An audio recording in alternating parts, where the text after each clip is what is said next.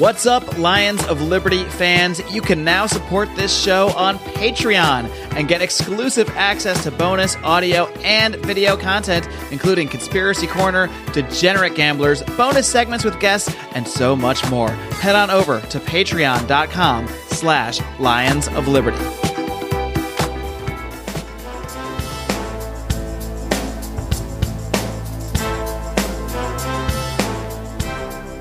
Welcome to Felony Friday, a presentation of the Lions of Liberty podcast. Here is your host, John Odermatt.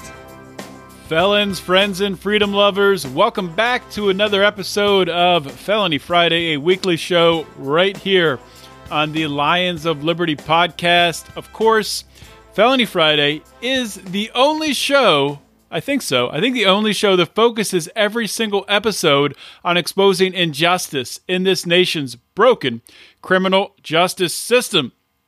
Felony Friday, although is only one of three shows that we have here on Lions of Liberty. We kick off every week with our Monday show hosted by Marc Clair. It is our longest running program. It is our flagship program. Marc interviews leaders in the Liberty movement, delving into politics and philosophy and leadership. It's a fantastic show. Check it out.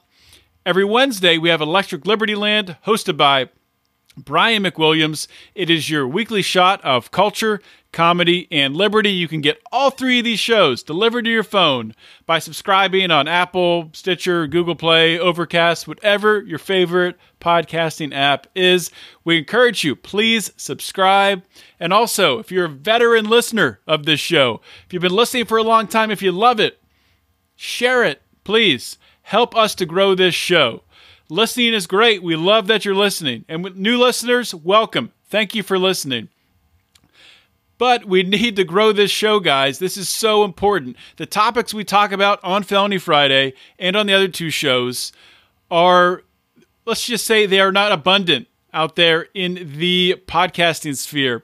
There's a good amount of libertarian shows. There is no other libertarian variety show like this one we have here. That is why Lions of Liberty is so important, I think. We're able to bring in people who are passionate about, who are interested in, who want to see criminal justice reform from the left, the right, the center, from all over the political arena.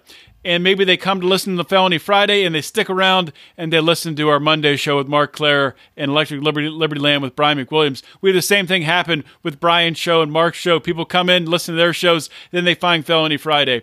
That is the greatest thing about having this format that we have here at Lions of Liberty. There's something for everybody.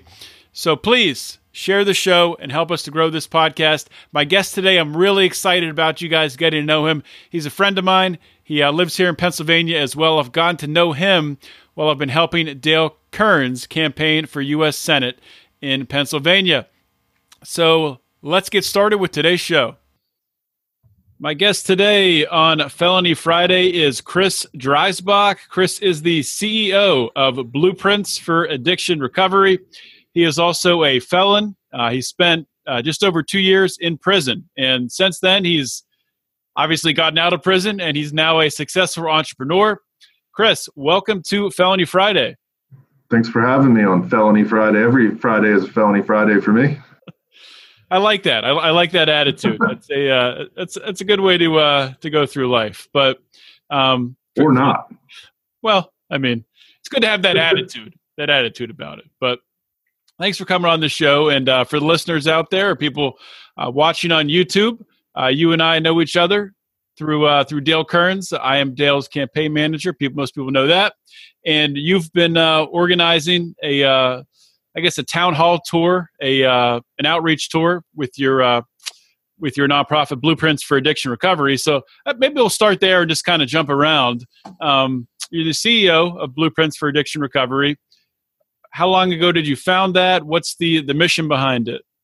So Blueprints was founded in February of 2016, and the whole mission behind Blueprints was because we saw so many people leave inpatient treatment and not follow up with recommended aftercare and then relapse and fall into this vicious cycle of relapse over and over and over and over again. And we wanted to make sure we could flesh out and develop a program that would engage people in such a way that it would keep them in aftercare all the way through to lifelong sobriety. So we did that. We started that in February 2016. Uh, and earlier this year in 2018, we launched out on this town hall tour that we called Breaking the Cycle mm-hmm. uh, Communities Against Addiction. Because obviously, we want to break the cycle of addiction as it is a harmful, deadly, deadly cycle. Absolutely. Um, so you talk about getting people into aftercare. What is the uh, what's the strategy? What's the key to to being able to do that? So traditionally somebody will start with a, a, detox which is either between 5 and 14 days depending on the substance and depending on the person. So after that detox a lot of people have this antiquated mindset that once you're physically detoxed you're better and you're okay and you're ready to resume life just like everybody else. So some people will be able to go and depending on insurance and many other complicated things will be able to go to a 28 day inpatient residential facility which we also now have um, one of those um, once you're done with that, you'll then, if you follow the continuum of care the way it's developed, you'll go to a four week partial hospitalization program, which consists of five hours of therapy, five to seven days a week. Okay. Then you'll step down to an intensive outpatient, which is three hours a day, three days a week. And then you can step down into a generalized outpatient, which is one hour a day, one day a week, with some individuals if necessary. So it's essential for somebody suffering from substance use disorder to follow the entire continuum. And what will happen is a lot of places will hyper focus on one or the other. Mm-hmm. But nobody really talks about the entire continuum and making sure that everybody follows that path so that they can maintain lifelong sobriety like I've been able to thus far. Yeah, so let's talk about your story a little bit. Um, sure. You spent about two years uh, in prison, right? So what uh, what what got you in that situation? What what sent you down that path? So I was introduced to alcohol when I was 13 years old in 1999. You know, all the way back in the 19s, and 1900. Yeah, right? So old, John. and you know, uh, through alcohol, I got introduced to plenty of other things. You know, some pharmaceuticals, some psychedelics, some just all manner of things that kind of made me okay with me for periods of time. And after a while, when I was about 18, I got introduced to heroin. And heroin kind of took me to the ends of the earth. Heroin took me places I definitely never wanted to go. It became my only focus, my primary goal to obtain heroin literally every minute of every day and feel okay. And it got to this point where I couldn't do anything without heroin at all. You know, and unfortunately, in order to obtain heroin, I needed to obtain money, and it led me to doing some less than reputable things, uh, if you will. And one of those less than reputable things was walking into other people's houses and taking their belongings. And it might shock you, but in the Commonwealth of Pennsylvania, that's totally illegal. I see your shocking, yeah. your shocked face right now. Very shocking. Um, and I actually, on I checked this up earlier, March 30th of 2006, I walked into someone's house I took one hypodermic needle and I walked out of their house. And then I was charged minutes later with three felonies. So, what were the three felonies? Burglary, criminal trespass, and conspiracy to commit burglary. So, what what happened then? Obviously, you're arrested. You're in jail. Was that uh, how long did you spend in prison during that stretch and during that stretch? So, what was the? I mean, did you go through detox? What, what was that like? Oh yes, oh yes. I detoxed for the first time in jail. It was a pretty horrendous. I don't remember that one specifically. Uh, it was a pretty long time ago. Uh, there were some detoxes in jail in the future I can tell you about, and those were pretty tragic. But the first time, I don't remember a whole heck of a lot about it, other than you know, being locked in the cage for the first time and staring out of the window, looking at the bail bonds placed across the street, wishing that somebody would fork over thirty-five or fifty thousand dollars to bail me out. And uh, I sat there for uh, probably ninety-five days until my grandmother actually did come and bail me out and put her house up on the line for me. And uh, I got out and I maintained sobriety for about zero seconds because I had zero treatment in jail. I just had a nice uh, locked door. And you know, unfortunately, I had this thing called a bail officer who then became a parole officer, and that led me into my second stop in jail. Mm-hmm. Um, at which point I was there for several months. I can't tell you with certainty how many days because they all kind of start to blend together at this point. Um, once I got out again, uh, shockingly enough, the same thing happened. I had zero treatment. I was still a raging drug addict. I was just very dry for a period of time. And I got out and I relapsed right away. I still had a thing called a PO, and that PO was not too kind uh, when it came to me consuming heroin, which was the only thing I knew how to do, the only thing I was equipped to do. Uh, and I ended up running away to North Carolina because I didn't want to go back to jail. Unfortunately, I wasn't able to stop using substances. So I had to make a decision to either run or stay. And I went to North Carolina and I got arrested in North Carolina. Why, why North Carolina? Was that just a just a random thing, or I, I had a friend in North Carolina, and I just wanted to get away from from Allentown and Lehigh County in general.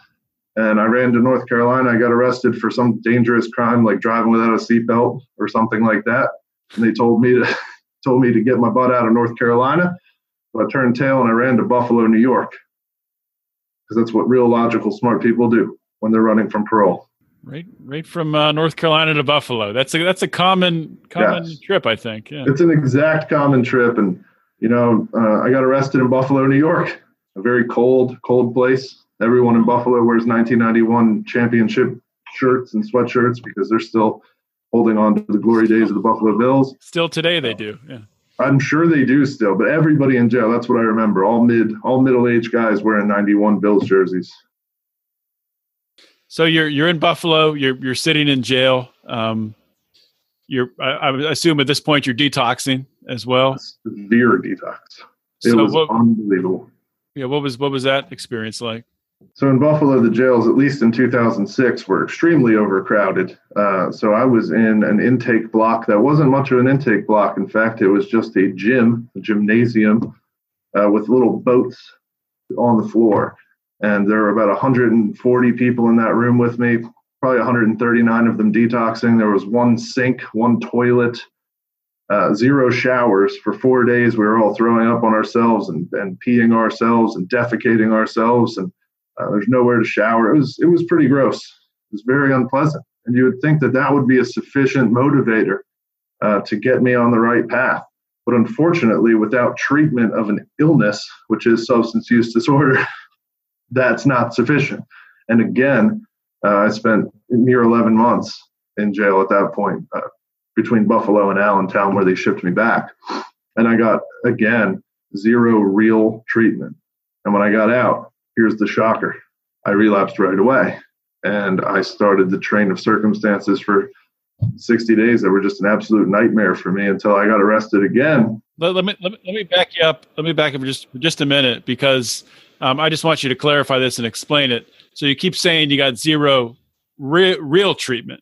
So Yes. were, were they giving some type of you know treatment in in jail? And Was there something they that they were saying? Yeah, he's been treated and stamped the Well- paper. Or, Let me let me quote with you on treatment because it uh, I think in, in Lehigh County and God bless them because I'm sure they tried as best they could to help uh, in their own way. Uh, but the treatment was through a place uh, that I won't name, but it came in and it was a, a one class for one hour, maybe three weeks in a row for three days a week with a guy who was very kind, but he also gave me no skills and no tools and nothing to use when I left jail. Mhm. So he was probably a very well intentioned, great man.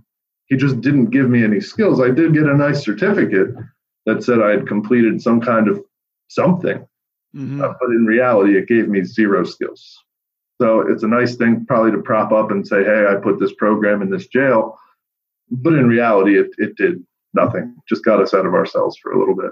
Yeah, it's it's interesting because uh, my guest last week, Randy Kearse, he's written books and uh, he's trying to help with. Uh, he's out of Brooklyn, New York, trying to help with the re- reintegration of uh, you know, getting people from prison back into society, being you know, get six, give them a taste of success, give them the skills you know to actually come out and hit the ground running. And he's having trouble getting his program into these prisons because they tell him, well, we only use evidence based um, programs. They got to be evidence based. And we, we had to laugh about it because, well, all these programs they have right now, they have a lot of evidence that none of them freaking work. But I mean, maybe that's the evidence they want because they make money keeping us in the cage. That's possible. That's very possible. I'm going to go with yes. Yeah. Very possible. My name is Dale Kerns, and I'm running for United States Senate in Pennsylvania as a libertarian. I'm a concerned citizen who has had enough.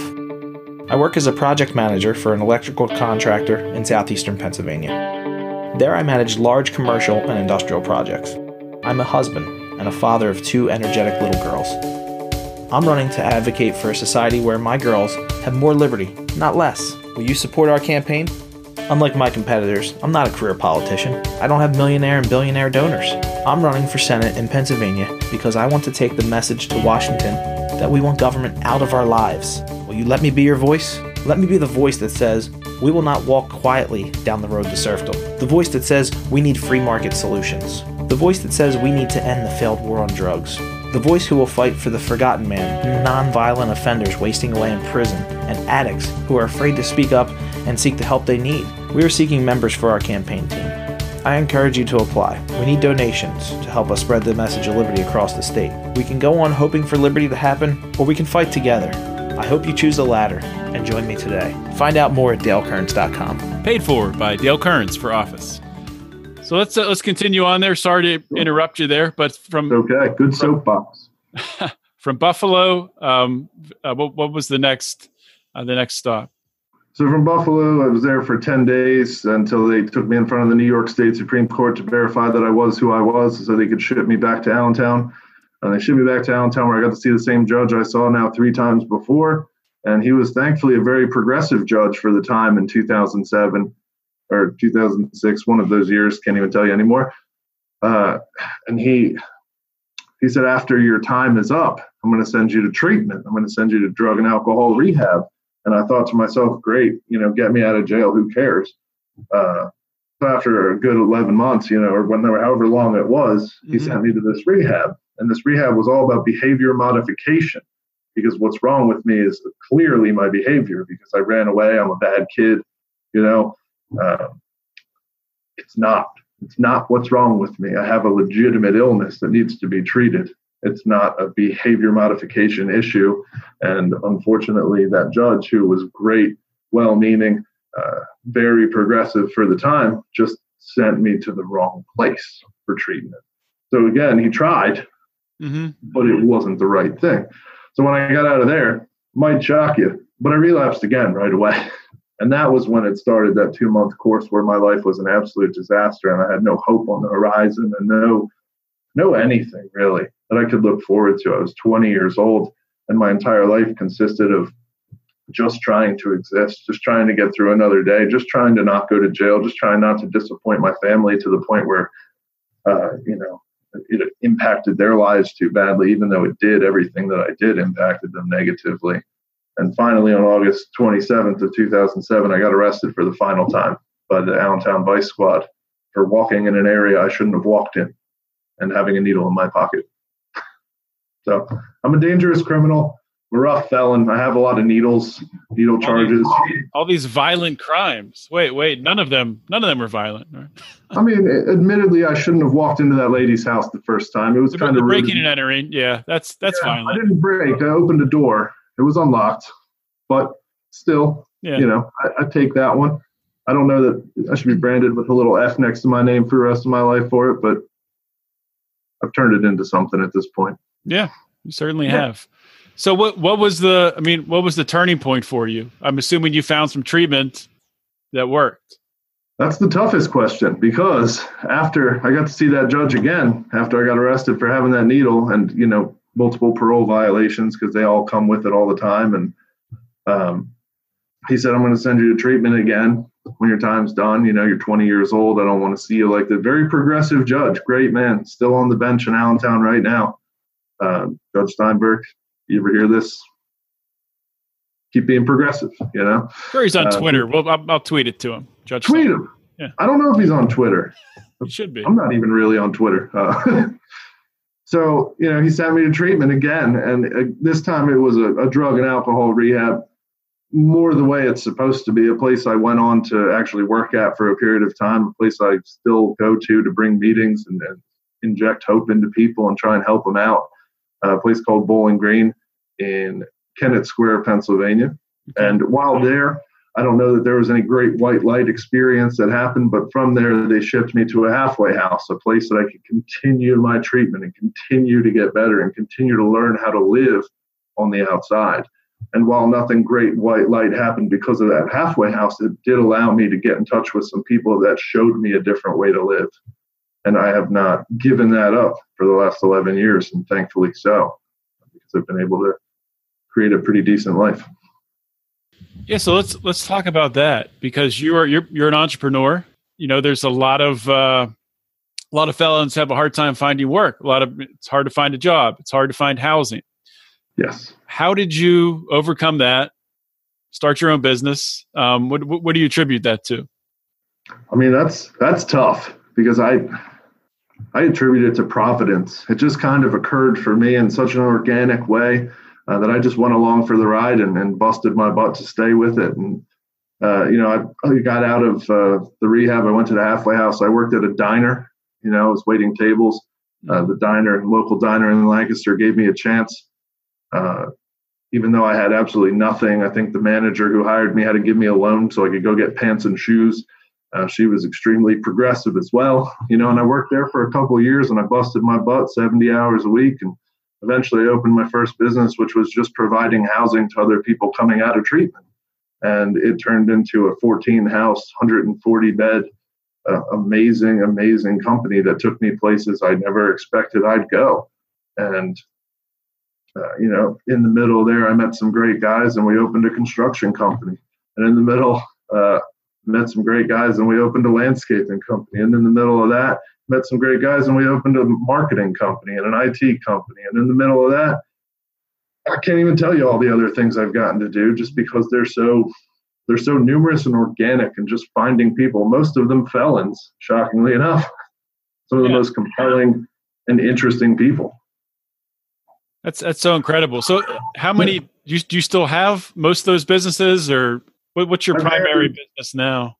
I've handed over the housing specifically to a guy who went through the program, actually, who is not a felon, but he is running that now. Mm-hmm. Uh, I've divested out of most of the other ones so that I don't have much of a day to day operational thing, so that I can focus mostly on blueprints and real estate because I have my real estate license, okay. which is strange enough that you would think that a you know felony trespass and things like that would block you from having things like that but if you put in the effort and you put in the work i don't think there's anything that you can't accomplish well that's good i, I don't know if that's true in every state with being able to be Not a felon every state but uh, actually pennsylvania uh, this could be a lot more progress made but from at least at least in pennsylvania felons can vote right yes don't have uh, Second Amendment rights, which is ridiculous.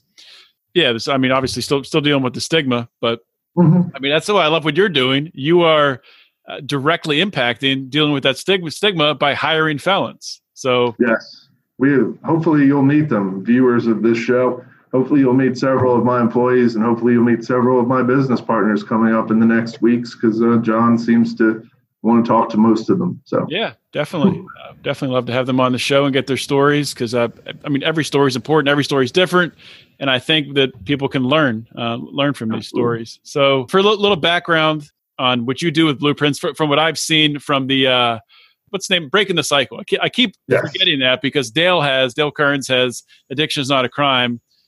And yeah, he stole it from us. He's just a, stealing it. Yeah. so the first one I went to was up in Johnstown. I think that's yeah. the first time I met you. And Dale was speaking. Um, the doctor, I forget the name of the doctor. Um, Dr. Frank. Dr. Yep. Frank. Yeah, I love Dr. Frank. And X Pac from uh, yes. you know, famous uh, uh, professional wrestler, X Pac. Yep. And I, I thought it was just, just so incredible, such a unique and powerful idea to have these different people from different walks of life totally crazy different experiences. Dr. Frank bringing you the, the medical perspective of it, X Pac bringing you um, his, his, story of addiction. Um, this is powerful that, that w- when he shares that, and yeah. uh, just so. Uh, I guess he's only done that a handful of times. Uh, for three, that was his first time, and yeah. that was very impressive. Yeah, and uh, it's great. It was so great to see people in the community uh, coming out and you know people themselves. I guess some people they're seeking treatment themselves or looking for support for loved ones who who are going through uh, addiction um, and dealing with that themselves.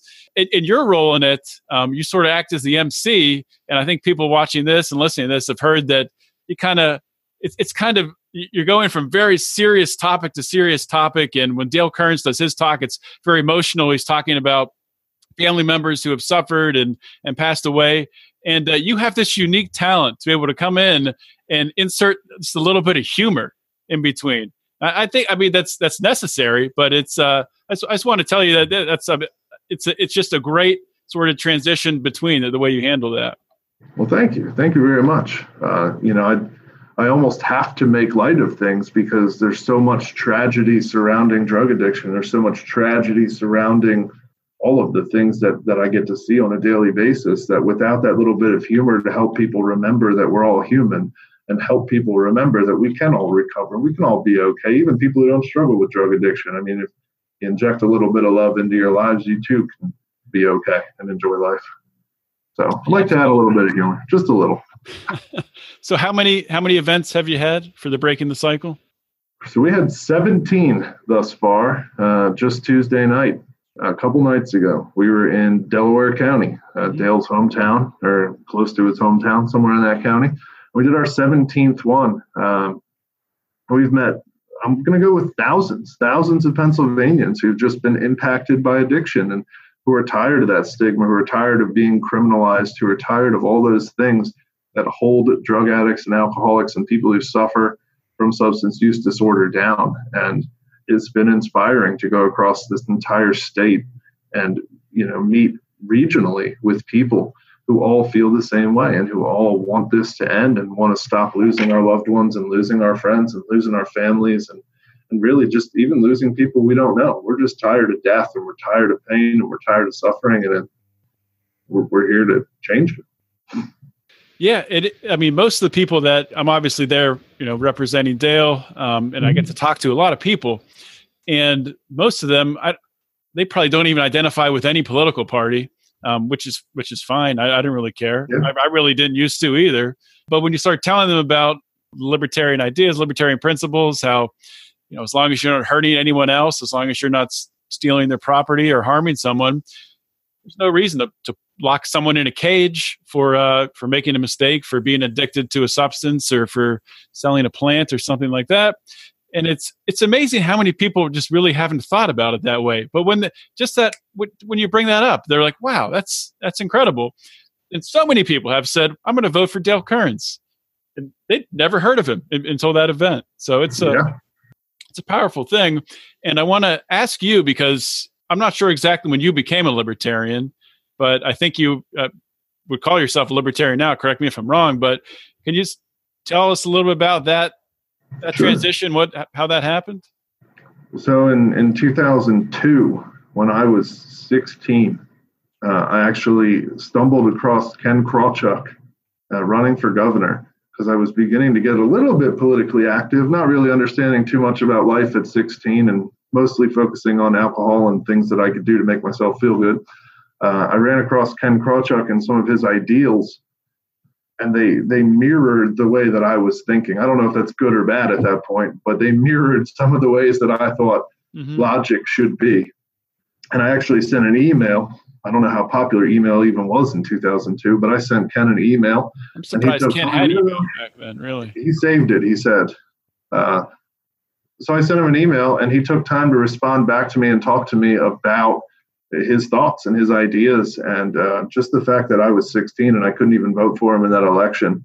Um, he took plenty of time to have a phone call with me and explain to me his ideals and explain to me what was going on, and that spoke volumes because I also emailed Ed Rendell and Mike Fisher, and neither of those guys had the decency, I guess, to to email a 16 year old kid who was curious about politics back, and I think just just that alone, that human connection and that compassion that Ken showed me at that time uh, led me to look deeper into libertarian principles, which I then realized were extremely logical, very rational, and made sense.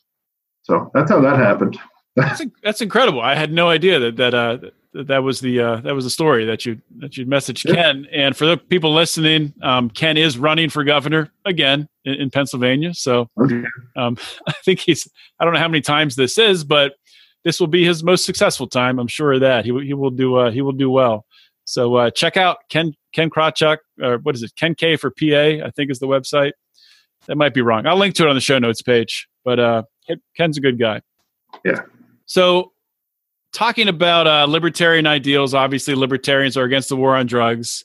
And there's something that you've done recently. You gave me a call a couple weeks ago, and uh, I was excited to hear this. You had met with a couple local sheriffs in your uh, in your county, and they were open to a little decriminalization of drugs in order to allow people to to seek treatment. Right. So, yeah. can you share how that came about and i don't know how much information that, that you can give on that if, if it's publicly uh... so we're we're in the midst of fleshing out a program again. Uh, we like to be bold and, and, create programs that go above and beyond what other people have done. Uh, so in pennsylvania there's actually two i don't know if they're boroughs municipalities or what there are but they've created a safe haven as a part of their police station. So if you're a person who's struggling with substance use disorder you can go to the police station, hand them your needle, and say, Hey, I'd like to get help. I'd like treatment.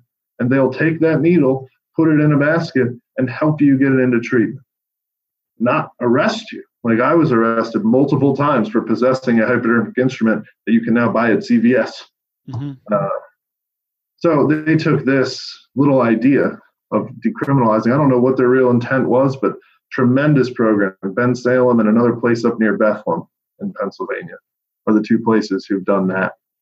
So we have been working with an extremely progressive police chief here in Elizabethtown, where our headquarters for Blueprints are, and the Northwest Regional Police, which is right by uh, Elizabethtown, actually kind of surrounds it. And both of those police chiefs are tired of watching their people die. And we came up with this idea where we're going to work hand in hand with them to provide access to treatment for every single person that goes to their police station and asks for help. They're going to be able to go there, hand in whatever they want to hand in, not be prosecuted or harassed about those things, and get access to treatment directly. Something else we're working on is hiring a certified recovery specialist to respond to all overdose and drug related calls with those police officers so that there is no gap in time between their overdose and the treatment. So it's just an immediate fire handoff instead of a warm handoff like the programs Governor Wolf has been trying to implement. We're going to go with a fire handoff because warm handoffs just aren't fast enough. What What is Governor Wolf trying to implement then? I'm not sure if he's even trying to implement it or not, but uh, there's this new thing called a warm handoff where they'll call somebody into a hospital after an overdose. But the problem with that is a lot of people don't even make it to the hospital from an overdose. Some people will refuse treatment. Some people will refuse to take the ambulance ride because it costs 600 bucks to ride in an ambulance. Mm-hmm. Uh, so there's a lot of people that get missed. So if you have somebody who is willing to respond to the overdose with the officers, with the first responders, we're hopefully going to be able to curb some of the epidemic and some of the deaths as a result of having somebody who's certified in intervention there with them right away. So, have these couple police chiefs been open to, um, if they're arresting someone, you know, say someone doesn't come to them and, and hand over their needle, hand over their drugs, what if they are they going to sort of at least lower the pri- prioritization of pursuing the war on drugs, or has that been talked about at all? It's been talked about, it's been brought up, and unfortunately, they have many bosses, uh, many higher ups, and not all of those people are progressive uh, like they are. Not all of those people have the same idea as to how to curb this epidemic as we do. So there's a lot more convincing and a lot more red tape that's going to need to take place for that to happen. But it's a utopian idea, John. I'm really, I'm pushing for it. Yeah, I mean, I, I don't think. I think even a year ago, I was less hopeful that it was going to happen relatively soon. When I say relatively soon, talking the next five to ten years. But I, I think the the one thing that needs to fall is it's going to be marijuana first that becomes decriminalized nationwide. I think that could happen pretty quickly here. Um, with the election coming up, I could see Trump doing something, just trying to get out in front of the Democrats and starting to push that. Could happen, might not, who knows. But with the rest of it, I mean, just a few years ago, if you mentioned um, legalizing heroin, legalizing cocaine as a public safety issue, uh, you know, in order to curb this uh, this epidemic that we have, this crisis that we have, people people dying, um, people would you know just get angry at you and say that's not going to work. It's just going to make it worse. But now you'll say that, and people say, you know what, that that, that makes sense. It makes sense that you don't want people, you know, taking their drugs in, a, in an alleyway or a seedy hotel. I mean, it would make sense that they could actually, you know, go get their drugs tested or uh, actually know what's in them, not have that stuff on the black market. So I think we're making progress there. Do you, do you agree with that? Uh, and regionally, regionally again, uh, you know, people are you come over to Lancaster County and say that, you're going to get the same. Are you crazy? Really? Uh, you know, look, because this is a very conservative county. This is a county that's pretty, forgive me for saying it, Lancaster, but behind the times and not really progressive in thought when it comes to those things. But if you go down to Philadelphia, where it's fairly clear that laws don't work in regards to that, a lot more people are going to be willing to listen to that because they gather that whether it's legal or not, there's still going to be a disastrous amount of people suffering on the streets right by them. Here in the farmland, they might not see that every day. So they're not going to be as open to the idea because they may still believe that silly, antiquated laws from tons of years ago are going to actually stop somebody from doing something. Right. Yeah, I so, think that's important. Yes no. We are making progress, but no. yeah if if people don't if people if people don't see it if they can ignore it then they assume it's working. If it's you know if it's if it's working for them if there's not you know somebody uh impacting their life in some way then uh, they assume it's working. But it, in pennsylvania i think pennsylvania has one of the highest rates of uh, overdose during this opioid crisis. I'm not sure exactly the numbers but i think the third worst I mean, almost everyone is, impacted in some way, be it a family member or a friend. Um, I, I, don't know how somebody could be living in Pennsylvania and not not not be impacted by this in some way. But we're making progress thanks to uh, thanks to people like you who are uh, really dedicating your life to this, which uh, which is incredible. And I just want to give you the opportunity, Chris, to share for my listeners and people watching where they can learn more about blueprints where they can learn more about anything else you're working on and any other advice or, or things you want to you want to speak on? Yeah i mean if anybody listening uh, knows somebody who's struggling with substance use disorder knows somebody who might have a tendency to struggle with it knows somebody whose life might even be remotely impacted by it and just wants to learn some more about events that are going on in your local area you could call directly into our 24 hour admissions line and talk to our admissions staff at 717 361 1660. Again, 717 361 1660. Or you can visit us on the old interwebs that John loves so much at www.blueprintsrecovery.com. And again, that's blueprintsrecovery.com. And, you know, just uh, keep spreading the word keep spreading the word and fighting the fight against that stigma that tells people that people who suffer from substance use disorder are bad and that it's a moral failing and that it is some kind of behavioral issue because none of those things are true. Those thoughts are so antiquated that it's unbelievable that people still believe them.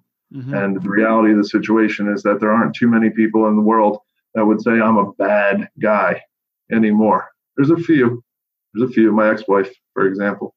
But uh, reality is, you know, once you recover from substance use disorder, you can resume a vital place in the role of the community and a, a vital role in everywhere in your family's life, your friend's life, uh, uh, economically.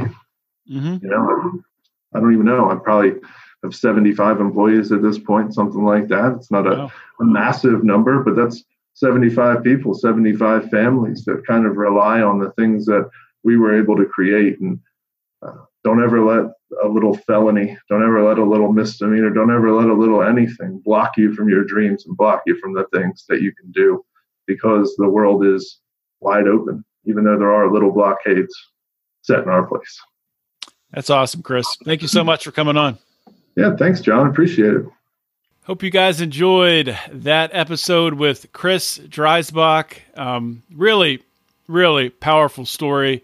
And Chris, I mean, Chris has a, a great sense of humor. He's great at uh, really taking you through each stage of his story. And I think he really, you know, I don't know if he gave himself, if he gives himself enough credit for for what he's done. But what a testament, uh, just the life that he's living for for what he's what he's overcome, um, the, the, addiction, uh, the illness that he's uh, that he suffered from, and, and, he's overcome. So the number of businesses that he started, uh, the amount of uh, recovering addicts, uh, felons who were employed by him, who are now business owners. Uh, that's that's just incredible. Uh, you just look at the cumulative effect, and it's like the you know when you throw a throw a stone in a in a pond in some water, and you see the ripple effect, and that is that is Chris's life, the the ripple effect.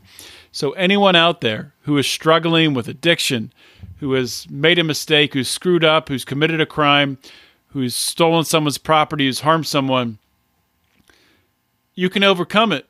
You can come back. Doesn't matter how bad it is. We're all humans. We all make mistakes. It's having the ability, it's having the um, stick to itiveness and the stubbornness to succeed.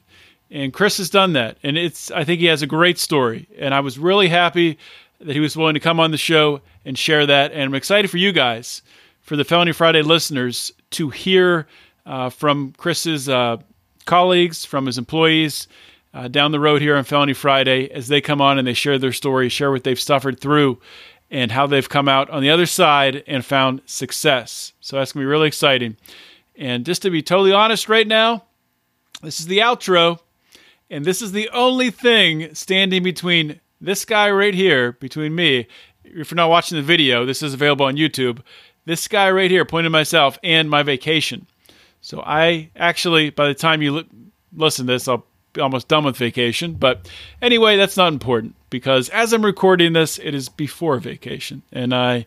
I love vacation. I love to relax. I love going to the beach. I love uh, seeing my family. So it's going to be a great week. And just want to say one more thing. Everyone listening out there, I asked you at the beginning to share this show. People who've listened for a while, veteran listeners. Uh, new listeners, it's cool if you share it. We, we like that, but just listen. Listen to some old episodes. Make sure to get a sense of what we're all about. You know, check out some older episodes of Felony Friday. Episode 100 uh, is, is, a great episode. That was a, uh, a roundtable discussion with three former cops, a progressive, a conservative, and a libertarian. Awesome episode if you're looking to go back in the Felony Friday archives. Tons of episodes, great um, stories from felons who've had similar lives, similar success stories to uh, the one Chris shared today. So check those out. But if you like this show and you really want to help us grow it, the best way to do that is to become a patron, to become a Patreon.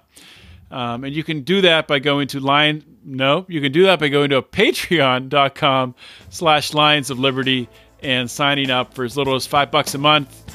You get all our bonus content, and uh, there's more levels than that. I won't go into them. You can read all about it at patreon.com slash Lions of Liberty. With that being said, that's all I got for today. Thank you all so much for listening. Uh, this is John Odermatt signing off. Always remember to keep your head up and the fires of liberty burning.